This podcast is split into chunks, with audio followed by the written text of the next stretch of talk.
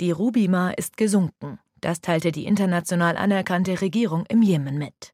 Schon Mitte Februar hatte die jemenitische Houthi-Miliz das Handelsschiff angegriffen und schwer beschädigt. Tagelang hatte der Frachter im Roten Meer getrieben und war langsam mit Wasser vollgelaufen.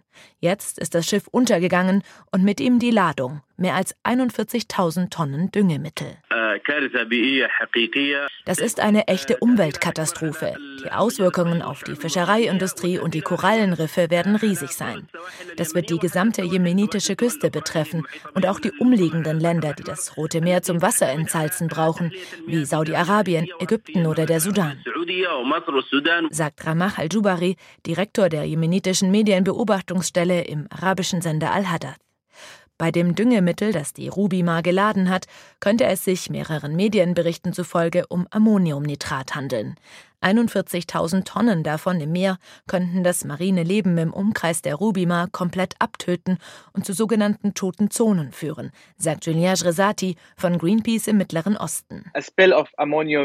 Eine solche Menge Ammoniumnitratdünger im Roten Meer uh, kann lokale Versauerung und Vergiftung auslösen und würde auch das also empfindliche Gleichgewicht des Meeresökosystems stark stören, zu schädlicher Algenbildung führen uh, und viele Arten beeinträchtigen. Die jemenitische Houthi-Miliz greift seit November regelmäßig internationale Handelsschiffe im Roten Meer an. Die vom Iran unterstützten Houthi kontrollieren seit einigen Jahren große Teile des Jemens und wollen mit den Angriffen Druck auf Israel ausüben, den Gazakrieg zu beenden. Meist reklamieren sie die Attacken für sich. So war es auch vor knapp zwei Wochen bei der in Großbritannien registrierten Rubima. Yahya Saria, Sprecher der militant-extremistischen Miliz, sagte in einer Pressekonferenz: Mit der Hilfe des allmächtigen Gottes führten unsere Seestreitkräfte im Golf von Aden eine qualitativ hochwertige Militäroperation durch gegen das britische Schiff Rubimar.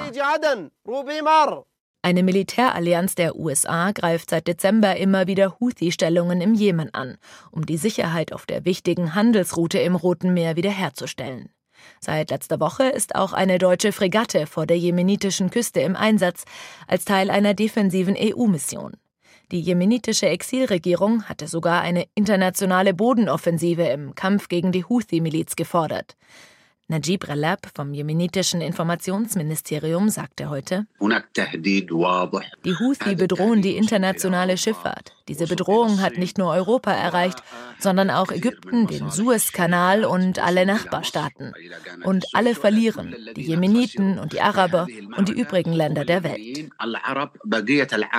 Die jemenitische Exilregierung hat die internationale Gemeinschaft im Fall der Rubima um Hilfe gebeten. Laut Julian Rezati von Greenpeace im Mittleren Osten könnte es möglich sein, das Düngemittel auch aus dem gesunkenen Schiff zu bergen. Er fordert deshalb, dass geschulte Einsatzkräfte sofort sicheren Zugang bekommen. Es